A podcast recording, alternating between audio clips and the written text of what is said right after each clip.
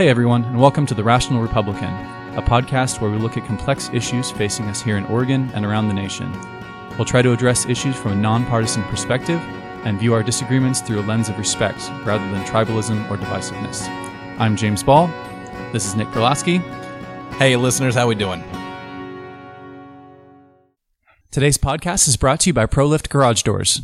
ProLift is your one-stop shop for residential and small commercial garage doors, from openers, springs, and rollers to full reinstalls. They offer same-day service on all garage door repairs with no extra charge for evenings or weekends. Serving the greater Portland metro area, call today and set up your free estimate at 503-558-6349 or at proliftdoors.com slash Portland. Again, that's 503-558 6349 or proliftdoors.com slash Portland.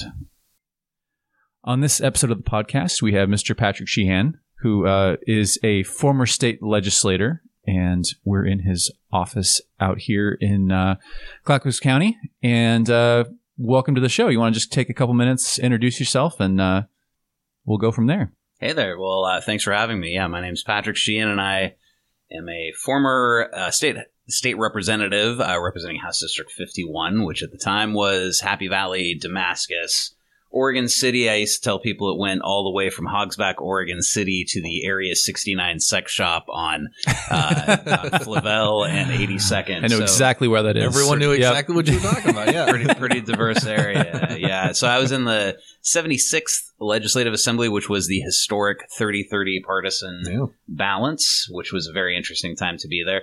And uh, now I am a real estate broker like I was before, and I dabble in some political consulting with my advertising background. And that's kind of where I find myself here in the pandemic land. So one of the things Man. It's a good band or something. pandemic. Oh, I was going to ask about the 3030 House. Like that uh, seems like a really interesting time to be a part of the legislature. Um, so you only served one term, so you didn't really have anything to contrast it against. Yeah, thanks for Um, reminding me. Yeah. Sorry, I for the Forcibly uh, we're, retired. we're Republicans. We all lose a lot of elections, Yeah. collectively. So well, I, you know, we had redistricting happened and it was consensual between the two chambers, but it was under a very, very heavy threat of going to the Secretary of State, which was Kate Brown at the time.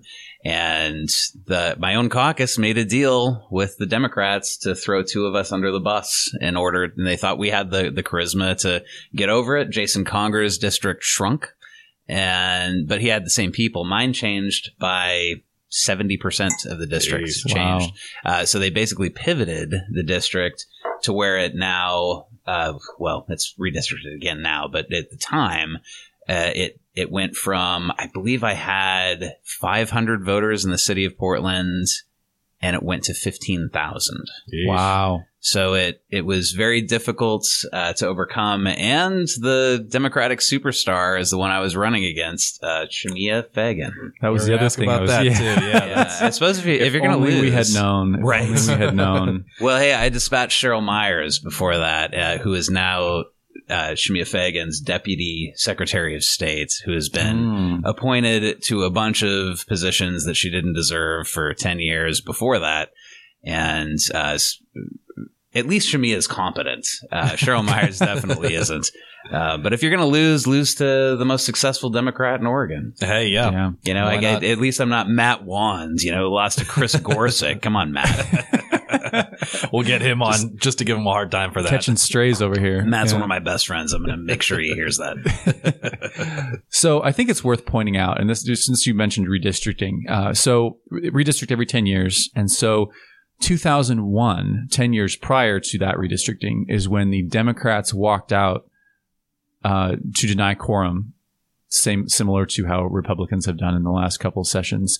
Uh, and it was over redistricting. And if my my memory serves, it was because the Republicans had a set of maps and the Democrats knew that that if they could somehow stall long enough, those maps would then go to the Secretary of State, who was a Democrat. Bradbury, I want to say. Yeah, and who who would then redraw the maps however they however they chose, and so they that was them denying quorum to try to rig the maps in 2001 and successfully rig the maps in very 2001. successfully. That that goes down as one of the biggest screw jobs. Was the the original Bradbury the 2001. maps? Yep.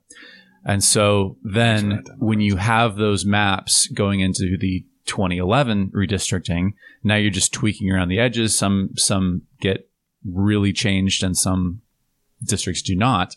But your status quo, like the, the maps that you're starting from, are so skewed to the left that just a few changes and we go from a 30 30 house to uh, what we have now, which is what, 12? 37, 23, I think.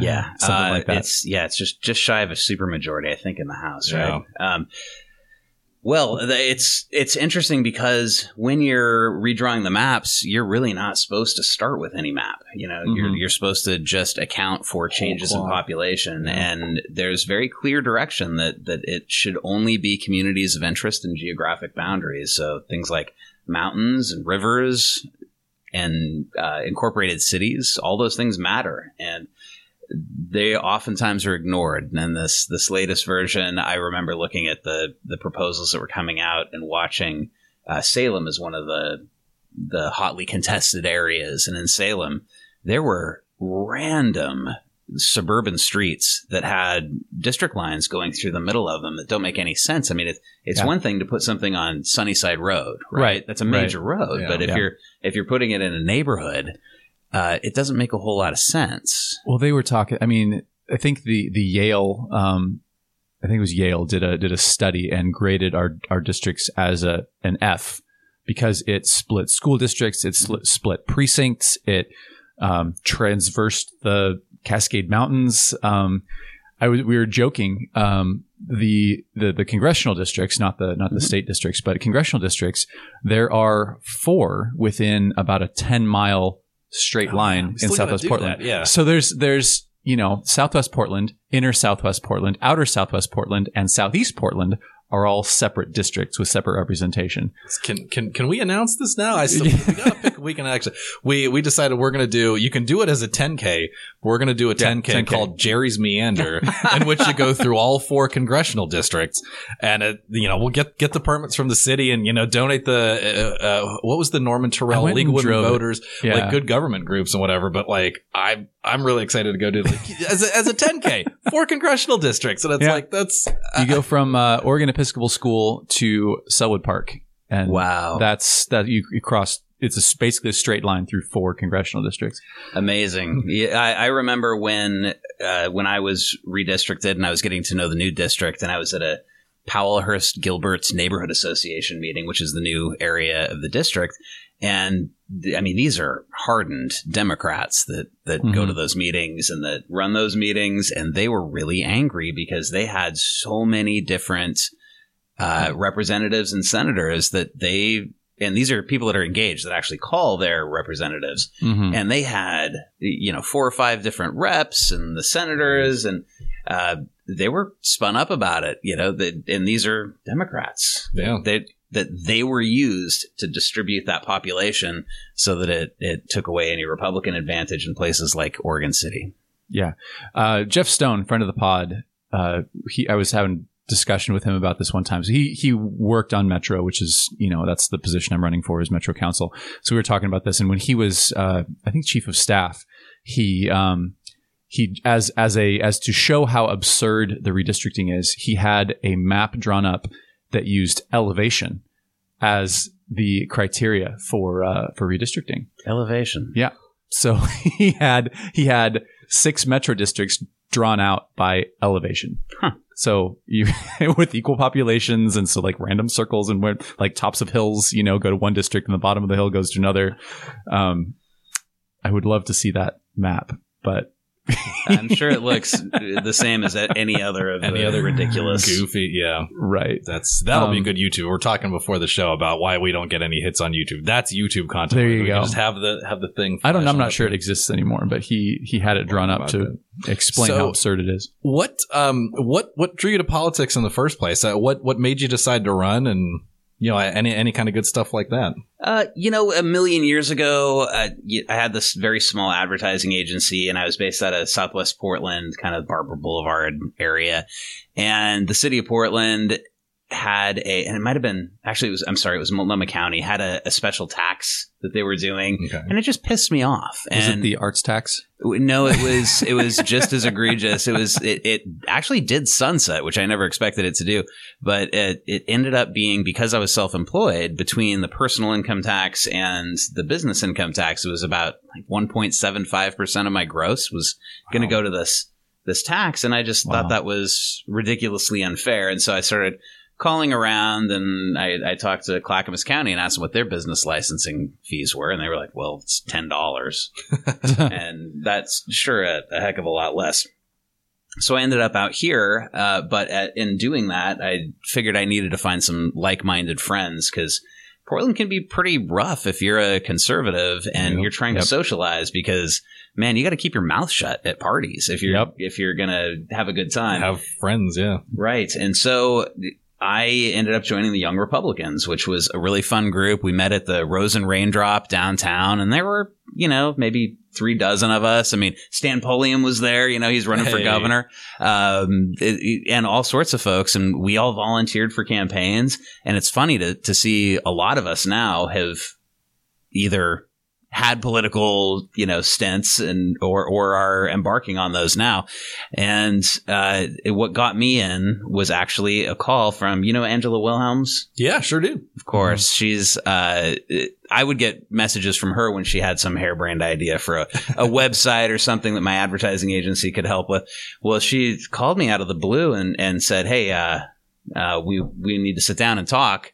Uh, we think you should run for the legislature. And that just blew my mind. Like, are you crazy? But um, I ended up agreeing that that was a, a good idea at the time. And so jumped in, won, uh, despite a Democratic registration advantage and never having done it before. And uh, the caucus promised me all sorts of things like you won't have to have a primary. Don't worry. Uh, I ended up having a primary. and uh, you know, don't worry, all the money will be there. Well, there was no money. I had to raise it on my own up up until the end, which is the story of all candidates. Um, so that's that's kind of how I got involved. Long-winded answer, but uh, a call from Angela Wilhelms, Well, there you go. That's folks. If your phone rings and it's Angela, you best pick up that phone. or ignore it. Yeah, one of the two. yeah, or not. What uh, what was the um? So I obviously the, the the taxes, the onerousness on small business, you know, everything like that. What were some of the kind of the driving things that were you know you were like, all right, I, I want to run so I can accomplish this, or were you just like, I I just want to be a good servant for the folks in my district and just try to get some good work done? You know, it might have been a little more personal than that, Yeah, just because I had been so active in volunteering time for campaigns and, and Mhm. things. At the time, I was going through a divorce, and so I found myself with no one to answer to after you know seven o'clock at night. So, so if I were to be out campaigning from six in the morning until ten at night. Uh, there is nobody that could bitch about it, uh, except for you know maybe my cats. But yeah, that's uh, that's that was the the catalyst for can I reasonably do it? Because I think everyone should do it. I think everyone should take a turn and be involved and do the uh, citizen legislature thing. I think it's an important Sure. aspect. And having been there, I'll tell you, it's uh, there are a lot of retired people or people that are independently wealthy that have nothing in common with common people Yeah. and it's that's so dangerous. And when I was there, we had this terrific flood of new blood. Uh, where you had like Katie Eyre, we had uh, Shawn Lindsay, you had Matt Wands, Jason Conger. I mean, just and Mike McLane. I mean, just really brilliant people. Uh, and Julie Parrish, of course. Yeah. Uh, you had these great people that were young and they were full of ideas and energy, and it really upset the apple cart. And I think that's healthy for a democracy.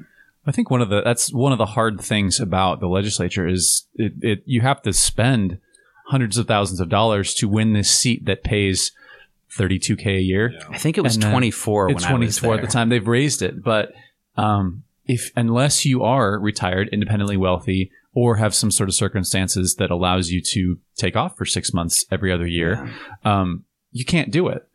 It was a Uh, big hit, and these are these are prime earning years. If you're in your 30s and Yeah. 40s, these are these are the years that you're actually able to put money away for the first time in your life. And, Right. and that doesn't happen. I had to borrow against retirement in order to, you know, eh, pay for things because at the time I was doing both real estate and I was transitioning out of advertising because when somebody comes into your office and says DHS took my kids, are you really going to go home and work on somebody's logo? You're right. There's there's just no way. Yeah. You know, it, it was just too important of a job to not give uh, you know, 20 hours a day to. Yeah. Well, I Yeah. think it was we had we talked to Dan Bonham, who re- retold a story that Betsy Johnson had told him when he got elected, and uh, it- Dan had said uh, he he went in and asked, you know, his first first week in the legislature, whatever. He said, "How much time should I put into this line of work? Because it is ostensibly part time work." And she had told him, this is a if you want to put 20 hours a week into this job you can get 20 hours worth of work done. If you want to put 80 hours a week into this job you can get 80 hours worth of work done. It's it's not going to stop. It's mm-hmm. not going to there's not going to always be more papers to read and you know research to do and phone calls to return and whatever. If you just want to do it for 20 hours and try to maintain your your business or your law practice or you know whatever it is that you're doing you can do that and if you want to just spend every waking moment on the legislature and bills and policy stuff and whatever, you can do that too. And it's, I feel like that's one of those things where it's like, if you're a business owner, you can say, oh, you know, I, do I want to take on another client? Yes or no? Do I, you know, do I have the bandwidth? Yeah, that's fine. No, I, you know, my kid just got on a softball team for the first time. I want to be a coach. I'm not going to take on any new client. Whereas in the legislature, yeah, somebody, somebody calls you and says, uh, you know, they're shutting down my business for this, you know, goofy tax that shouldn't be a tax in the first place. Can you do something about it? It's like, can't say no to that. Right, and and the other side of things too uh, are the constituent services, and I was unique in that that I was I think the only one that I knew of at the Capitol that did all my own constituent work. Hmm. Um, John Clure was my legislative director, great guy. Uh, he would tee everything up for me and do a lot of the the legwork behind the scenes of things, but I would be the one that would call the state agency to say, "Hey, get off this person's back." Um, and I dealt with some really unique and interesting things. There was a an international parental kidnapping uh, case that that I made a couple of phone calls, and and it wasn't the fact that I had the power to do anything over it. It was that I had the relationship with the district attorney, Hmm. and the the district attorney returned this this poor woman's call that was not getting her calls returned. Uh, that's an easy thing to do, and it's a life changing thing. And I mean, the hardest one I dealt with was that that issue with with uh, DHS took this woman's uh, children, and and usually when DHS takes your kids away, there's a good reason, Yeah. right? There should be. There should be. And in this case, this is the last stop, right? This is the backstop where every state agency is accountable to the elected representative. And, and I took that really seriously when people came in and there were people that were just wrong.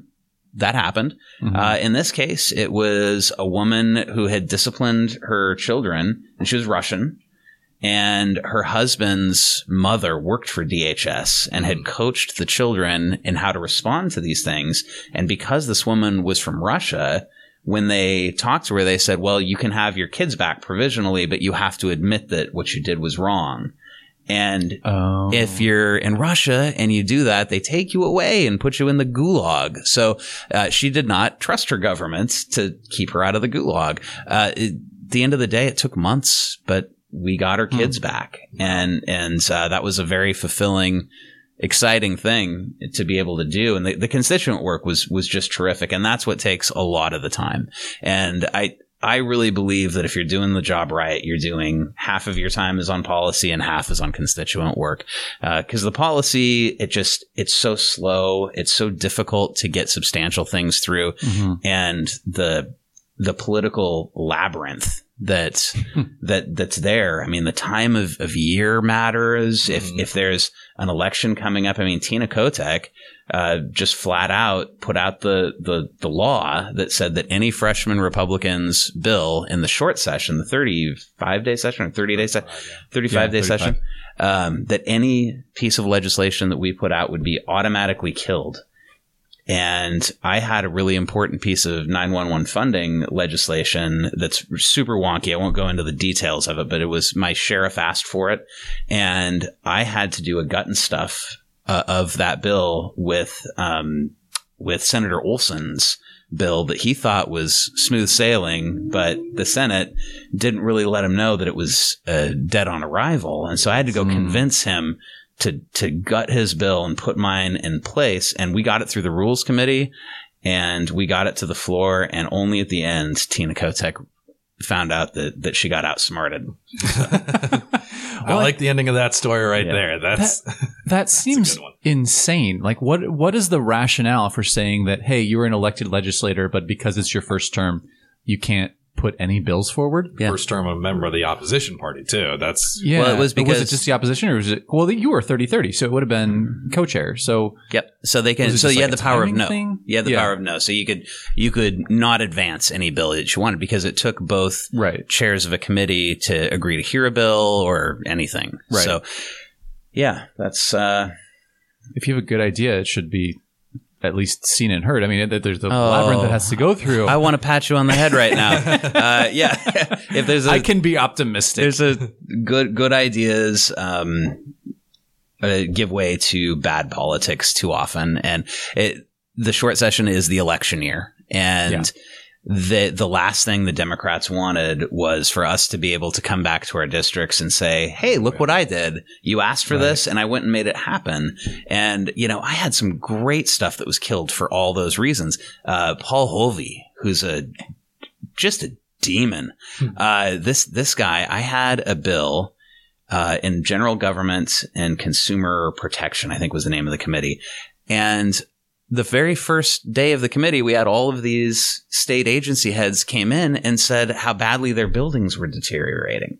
And that, that, that you know, we needed $300,000 of roofing here and we needed, you know, $6 million of exterior here. And, and it just blew me away. And I, I was like, you know, we're in a government, uh, uh, meeting about good governance and this committee forces HOAs to have reserve accounts why the hell are we not forcing our own people to have reserve accounts? And so if you're Yeah. leasing the building to yourself because you own it as the state, Mm-hmm. why are you not taking a portion of that and having a plan for asphalt, roofs, siding paints, striping, all of that stuff?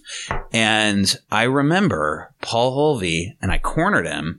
Uh, it wasn't getting a hearing, and the clock is ticking, and I'm on the floor and I'm staring at him, and he's got two staff members around him, and they're all talking, and there are all these kind of unwritten rules that that you're not allowed to approach another legislator if they're engaged in a conversation, thing, Okay. things like that. sure. And so he's deliberately got these these kids talking to him so that he can doesn't not not be you know answerable to me and and so finally as he's walking out and going somewhere i just broke the rule and just stopped him and i was like hey what about my bill? And he's like oh yeah. Well i didn't get my public contracting bill so i had to kill your bill. And he said this is a true story. He says to me that and it's too bad. That, that was a good bill. What? oh my gosh. yeah. That's I- a true true story of Paul Holvey, your representative from Eugene. I was uh, at an event for Christine Drazan running for governor uh, just a couple nights ago, and she told a story about she had a bill that she was pushing forward um, had to do with uh, parental notification for bullying in schools. You know, pretty pretty straightforward bill. And she said um, it got killed by the committee chair, and she went and asked why. And the answer she got, I don't want to name names because I don't I don't remember. Um, the answer she got was, "Ah, I did it because I could.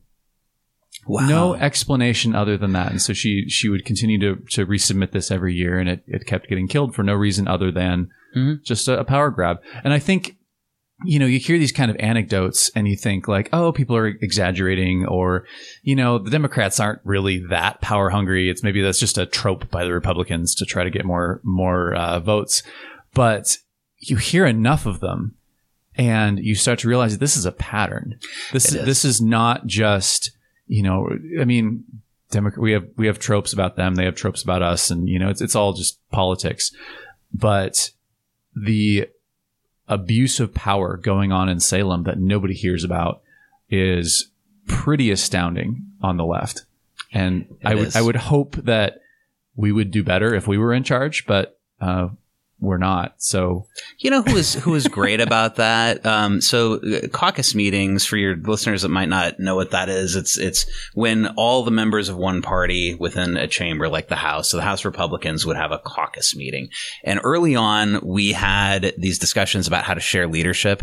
And Dennis Richardson uh, stood up, and I remember this so clearly that he stood up and said, "You know, we have a lot to learn from this." He said, "This idea of co-governance and getting along with the other side."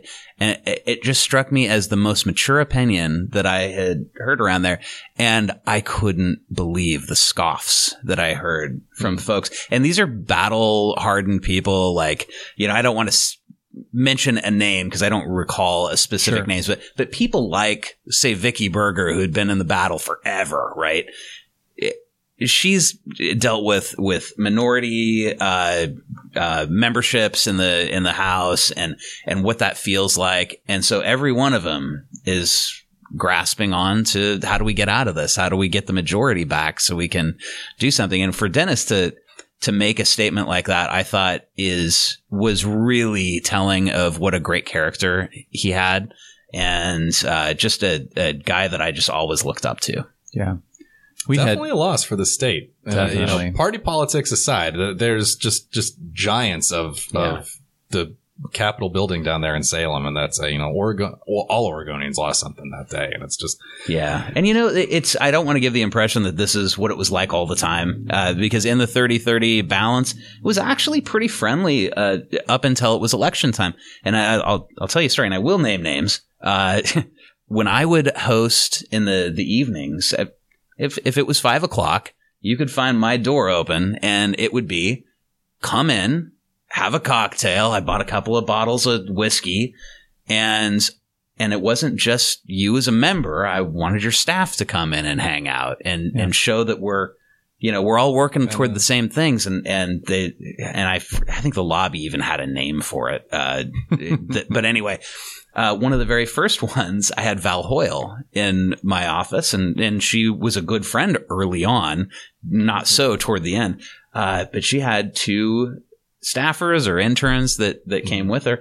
And I remember the next day being down in the, the little cafe today area of the, Yeah. the legislature, and somebody came up to me and said, "You know, uh, one of Val's um, staffers recorded your entire interaction."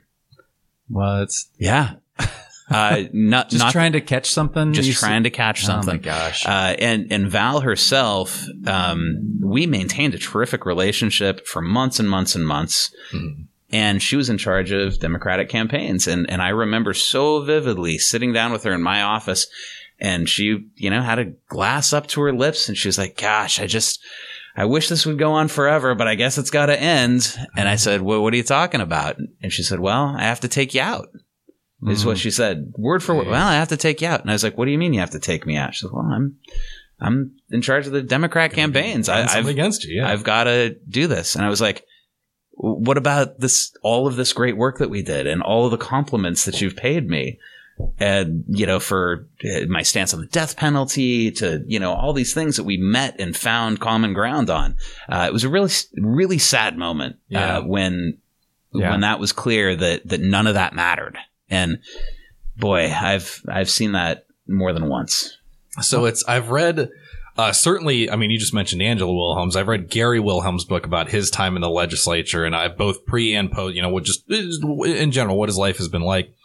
And um, there was a there was a state rep from Salem in the 70s or 80s who's now he's written like a, a college level textbook about the, the history of all of the Oregon legislatures. And now it's the, the the guy's name is escaping me but it's just like the history of the Oregon State Capitol or something like that.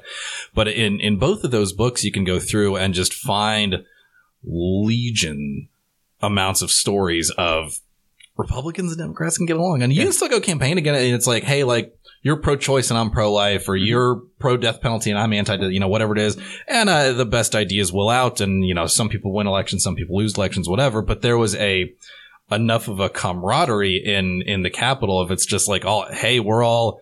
You know, we're all getting stuff dunked on us and we're all getting calls from all over our districts with, you know, people experiencing real problems that, uh, that it's on us to solve and it's on us to make sure that you know, state agencies are running efficiently and responsibly and providing the service that they need, you know, all these important jobs. and you know, RD, we're all in this together. And now it's just like uh boy, I, I one of our friends, Jacob Vandiver, a friend of the pod who's been on Mhm. here before, he uh, he posted a picture e- now two days ago uh, when the session Oh, started Dan Rayfield. with Dan With Rayfield, Rayfield, yeah. whom he ran against 10 years ago. And it's just like, and of course, this was a, a, a quicks a tree tilting at windmills kind of race. I think JV just did it for like Of a course. college thesis project or something like that. but, but still that, that you had this level of like, kinship and uh, you know it's just like hey you know i'm happy to see you're doing you know succeeding doing well, Well- and whatever and it's just like i just I will say when when the power of the balance of power is very far in one direction, it's easier to be friendly. I mean, we had uh, Dr. Reynolds on the podcast, who was my opponent, who I was out registered six to one in that district. and only So- lost five to one I only lost five to one. Yeah, outperformed, beat the which spread, which the district spread. was that? Well, 36. 36. downtown Portland. oh, Yeah, 2020. Yeah, it was it, I, quixotic tilting at windows. Yeah. Um, uh, anyway, we can we don't need to talk about that. But um, it was it was easier to have a positive relationship with her because we both knew the outcome. There was no threat. like it was, I was just doing this for for the experience and for practice and to you know figure out the system Mhm. in preparation for 2022.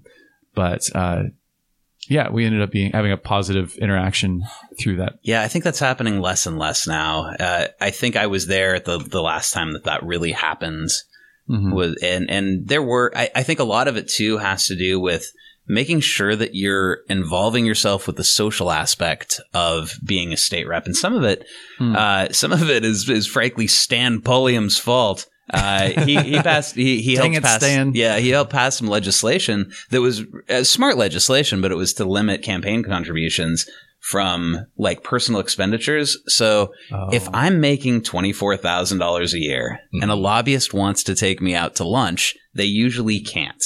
And that's sometimes the only time that I would have to be able to talk to somebody. So I would go to lunch and I'd have to pay, you know, 25 bucks for lunch and, you know, their expense accounts are pretty hefty Right. and they're just, Fine, they're yeah. just Yeah. fine.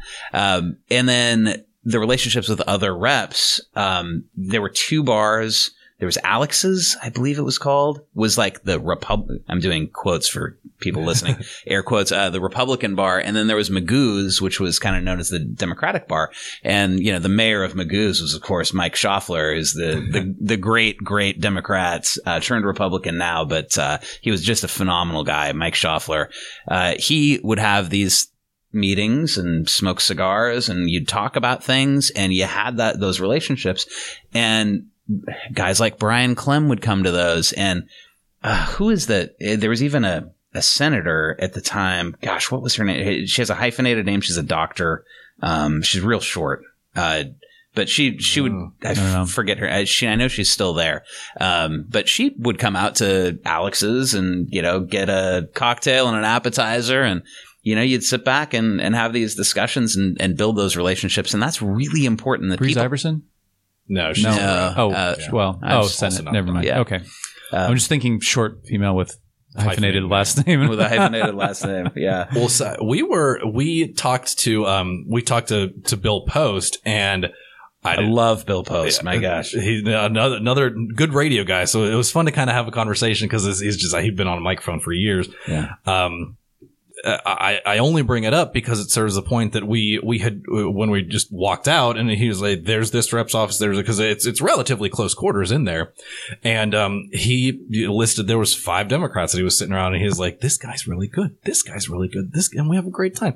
That person's no good. I don't. That guy's a bum or you know whatever." And it's just like, yeah, you're not going to like everybody. You pick any assortment of 60 people. There's going to be a couple that anybody doesn't like or whatever.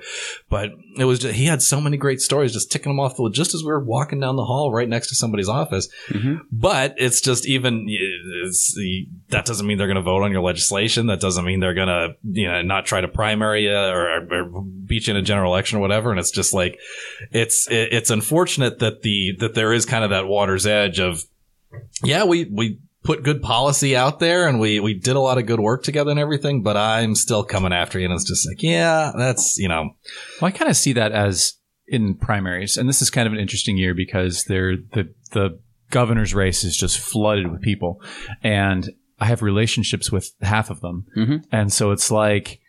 You, who do you support and how involved do you get? Because like I don't want to tick off somebody that I still want to have a positive relationship with later on. It's it's just really really tricky. Um, It's family how to- business. you know, I, Yeah. I, I really I view it as that. The the Republican primary has always been uh, a tough thing for me Mhm. because you, you you really have to take sides to to show your support for a friend.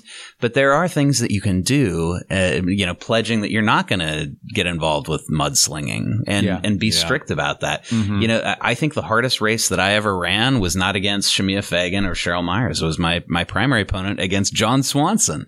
I, I had no idea what I was doing and I was downright mean to that kid. uh, you know, I, I, I, I remember he, s- we sent a, uh, a mailer and he didn't like the fact that we used a photo of him and said, well, you know, this is copyrighted image, blah, blah, blah. And so he said, all right. I said to my consultant, well, let's just use an image of a carpet bag because he carpet bagged it. And oh my gosh, I, I just feel awful that, you know, I, I, I picked on that, that guy more than uh, I should have for sure. I just didn't know what I was doing. And, um, yeah, I I've talked to him several times about it, and he he and I are good friends now. Uh, but boy, it was it was rough when you go up against the the family, and and those are hard things to mend, you Yeah. know, because yeah. people hold grudges if if you don't treat someone with respect and treat them well, and. Uh, yeah, I, I definitely looked for my competitive advantage, and sometimes I went a little too far. I was a story that I heard from one of our uh, staffer friends. I don't remember who who gave it, but they were working for the opposition against um, Alek Skarlatos when he was running for Douglas County Commissioner back before he ran for Congress, and he made some comment that's semi semi famous now of, "I don't really want to be a commissioner." I just want to do the right thing or something, something, something. Yeah. So of course they clipped it and said, I don't want to be Douglas County Commissioner Mhm. and put money behind it and ran an ad. And yeah, I forget which of our friends was saying this, but he's like, I ran an attack ad against a war hero. like, he, like that was his, his reaction. It's like, oh man, uh, but this is, that's what he was paid to do. And so he did it. But, um, Yeah, I've got to, I've I've had the opportunity to to run some pretty wicked negative pieces against some real damn villains. And Yeah. so I'm happy about those things. I have stopped some Democrats from having successful careers. Uh, Eddy Morales is probably the, the most notorious, who's a um, Gresham city councilor. He's running for mayor, and he was the heir apparent to Blumenauer's seat mm, and not anymore because I exposed all sorts of terrible stuff that this guy had done and and yeah, it was brutal and yeah, he is now no longer on a path to take over Earl's gig. Well, hey, that's Yeah. when I, um uh Diego Hernandez, right?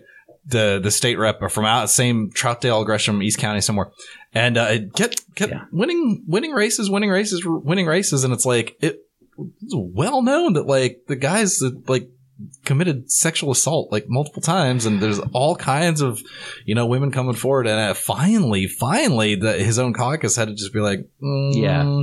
and he ended up having to resign the seat but it's like if it wasn't for Mike Nearman that he would have been the first person to get kicked out for sure For sure. and it's just like that's yeah there's some bad people that do some shady stuff you assault people like can't uh can't have this job sorry Yeah, and that's relevant. You know, Yeah. that that's super Yeah. relevant. You know, things like they attacked Shawn Lindsay for uh, using his legislative dollars to get on a legislative trade delegation to China. hmm That I was on with him, and and, and I actually used airline miles to get over because I just didn't want the optics. Uh, but it's a completely legitimate expenditure. part of your job yeah And, and they Yeah. had a full eight and a half by 11 flat mailer that had a, a picture of a pirate ship or something and Shawn Lindsay's trade junket and all this nonsense. Uh, you know, they, they, when they have budgets that are $900,000 to run against you, they've got to make mountains out of molehills. Yeah. And, and yeah, that's a lot of it is just white noise. People just don't pay Yeah. attention. well, It's not, of it's not persuasive. another person that got in trouble for taking trips on uh, campaign money, Jennifer Williamson. uh, but because she was heir apparent to Yeah. Secretary of State, you know, Yeah. all sorts of stuff, and had to resign over. But she was taking vacations. Oh, She's going to Hong Kong, and Maui. Yeah, it's like, like, a lot of stuff, and just so. The way Oregon laws are set up is you have wide berth to spend campaign money on a Mhm. lot of things. So she didn't break any laws Right. technically, but she spent a lot of money on a lot of trips that had really nothing to do with, do with being campaigning. a legislator or campaigning. Yeah. So, um, Well, I can tell you that China trip was work. Holy cow. I mean, it was, it was a once in a lifetime experience for sure. But man, it is muggy and our days were just um, six in the morning till 10 at night every day. Wow. Um, and it was, it was brutal because every town you stopped in, they had a major, uh, lunch or dinner or something with just tons and tons of food. We were so tired of banquets by the end of, by the end of this thing. Oh my god. Well, so so I got to ask. I know um, uh, ask about general political involvement now, but I know one of the things that you're doing is that you and I are uh, what we're we're both on the Dorchester board. You're running it. This is this is your thing, and I'm very excited to be a part of it. But um, h- how did you get involved with the Dorchester conference? What's kind of the what's kind of the vision for it? What are we hoping to get out of it this year? Oh well, thank you for for asking. Yeah, and thanks for your service on the Dorchester Yeah. board. Uh, it's going to be a great time this year. You know, I I've always gone to to Dorchester back when it was in Seaside. Mhm. I don't think I registered for the conference for the first maybe ten years I went. just showed up. I, I, I just showed up. I'd never participated in like table topics until I was elected.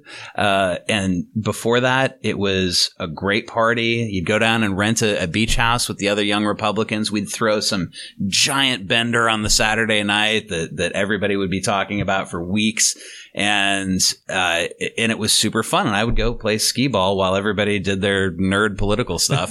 and, uh, and then when, when I got, uh, when I was running for office the first time, I actually started attending the conference and, you know, you have your little trade show booth and all that. And that was years ago. Uh, and, and I really value the conference. It- It's just, a terrific place for like-minded people to get together and hear some maybe opposing views. The Mhm. the board, the Dorchester board is an interesting place because there's always a lot of really uh, opinionated folks with with ideas of how the conference should look. Because Bob Packwood started it, and it was supposed to be an invitation only conference that was supposed to focus on the moderate side of the Republican Party.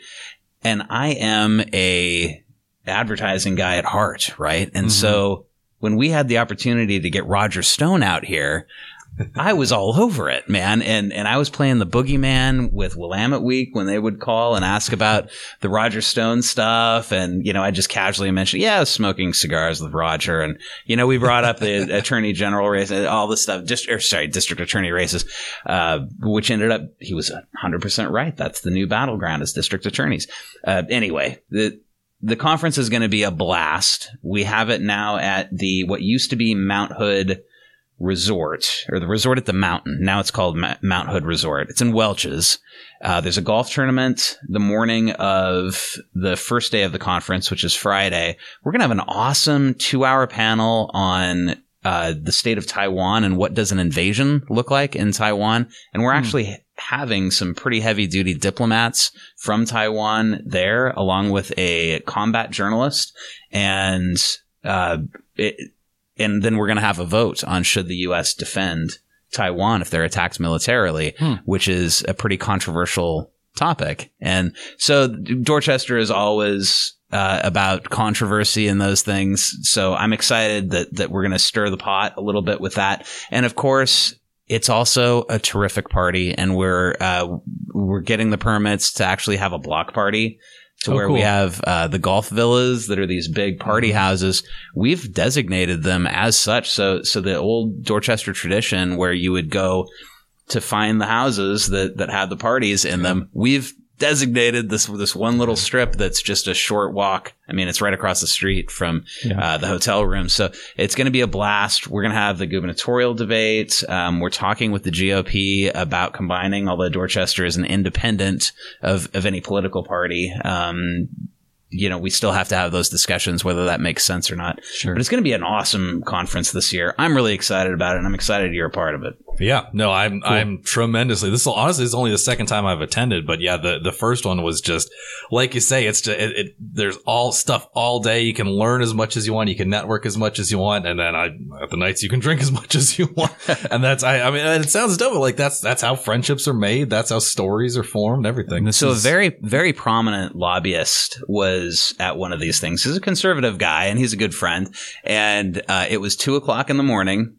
I remember because at one o'clock he pounded on the door and I was like in bed. So I, you know, threw on some jeans and opened the door. And he's like, uh, "Hey, Sheehan, we're moving the party in here." I'm like, "All right," because I had one of those golf villas, and, and and it was like two o'clock in the morning. and We're having this really vigorous debate, uh, it- and I forget what the topic. uh, I think it was on Jonathan Lockwood because Oh, okay. because most of the people hated Jonathan Lockwood, and I love the guy. I think he brings. I, I think he's awesome, and so I was defending Lockwood and all this stuff, and and this lobbyist, he was like, "Damn it, this is exactly what Dorchester should be," and and I agree. It's a it's this exchange of ideas, and it's fun, and people get to express these ideas, and you know, it's yeah. That that next morning they were some some state rep was too cheap to buy his uh, staffer a room at Dorchester, and, and so I got up and I'm I'm walking through the living room and there's this this intern sacked out on the couch that we don't know, and he told me that I'm like, all right, man, I'll buy you some breakfast or something.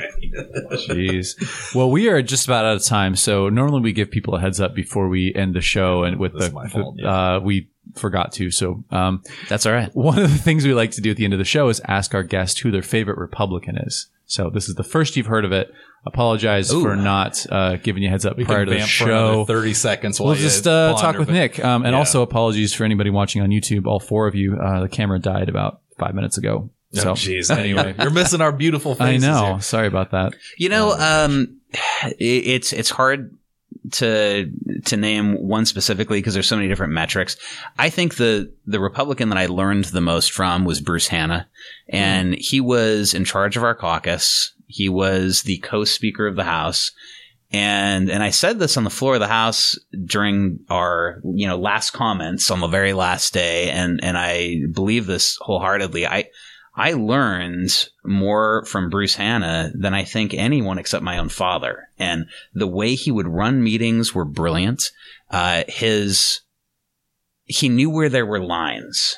And this is something that I have gotten a lot better at because when you go into a situation like that, there's a real tendency to want to go along to get along. Mhm. And Mhm. I see that in a lot of them.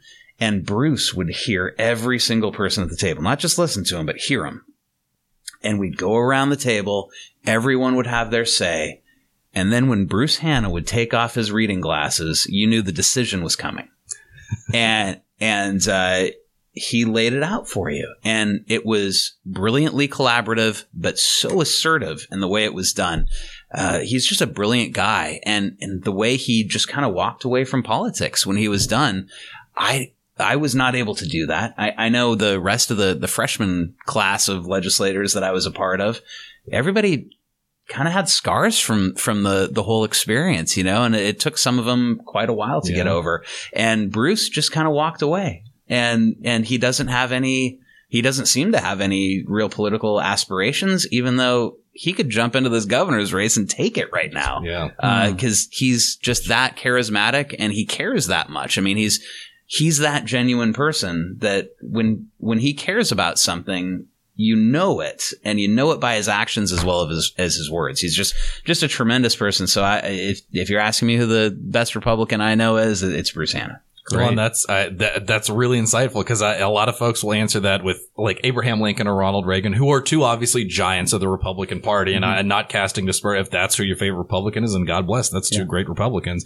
Or you know, Tom McCall comes up and it's like, oh, should we talk about an Oregon? Well, Tom McCall was really good, and and obviously that's great. But you you can read legions about it all. You know, these guys and I, they they have these titanic places in Oregonian Republicans' minds, and and somebody like that who's just who probably hadn't gotten a lot of airtime and probably not. I, I mean, of course, we've all heard the name before, but it's it's not honestly something I couldn't tell you some of the bills that he's written or where he represents. And now it's like, cool, I got some homework to go do, and I learn a little bit more about somebody who's, uh, you know, to somebody to whom you know we should look to emulate. So that's uh, Absolutely, that's Yeah, good news. He was right a there. guy. Great. Well, Patrick, thanks so much for giving us the time, letting us come out here and, and talk with you. Um, that's it. Listeners, we will talk to you next time. Thanks for listening to the Rational Republican podcast. Your hosts are James Ball and Nick Perlosky. The show today is brought to you by ProLift Garage Doors of Portland, serving the greater Portland metro area for all your garage door installation and repair needs. If you'd like to get in touch with the show, you can email us at james at jamesaball.com or follow us on Facebook, Twitter, or Instagram. You can find our episodes at jamesaball.com, Apple Podcasts, Google Play, or wherever you find your podcasts.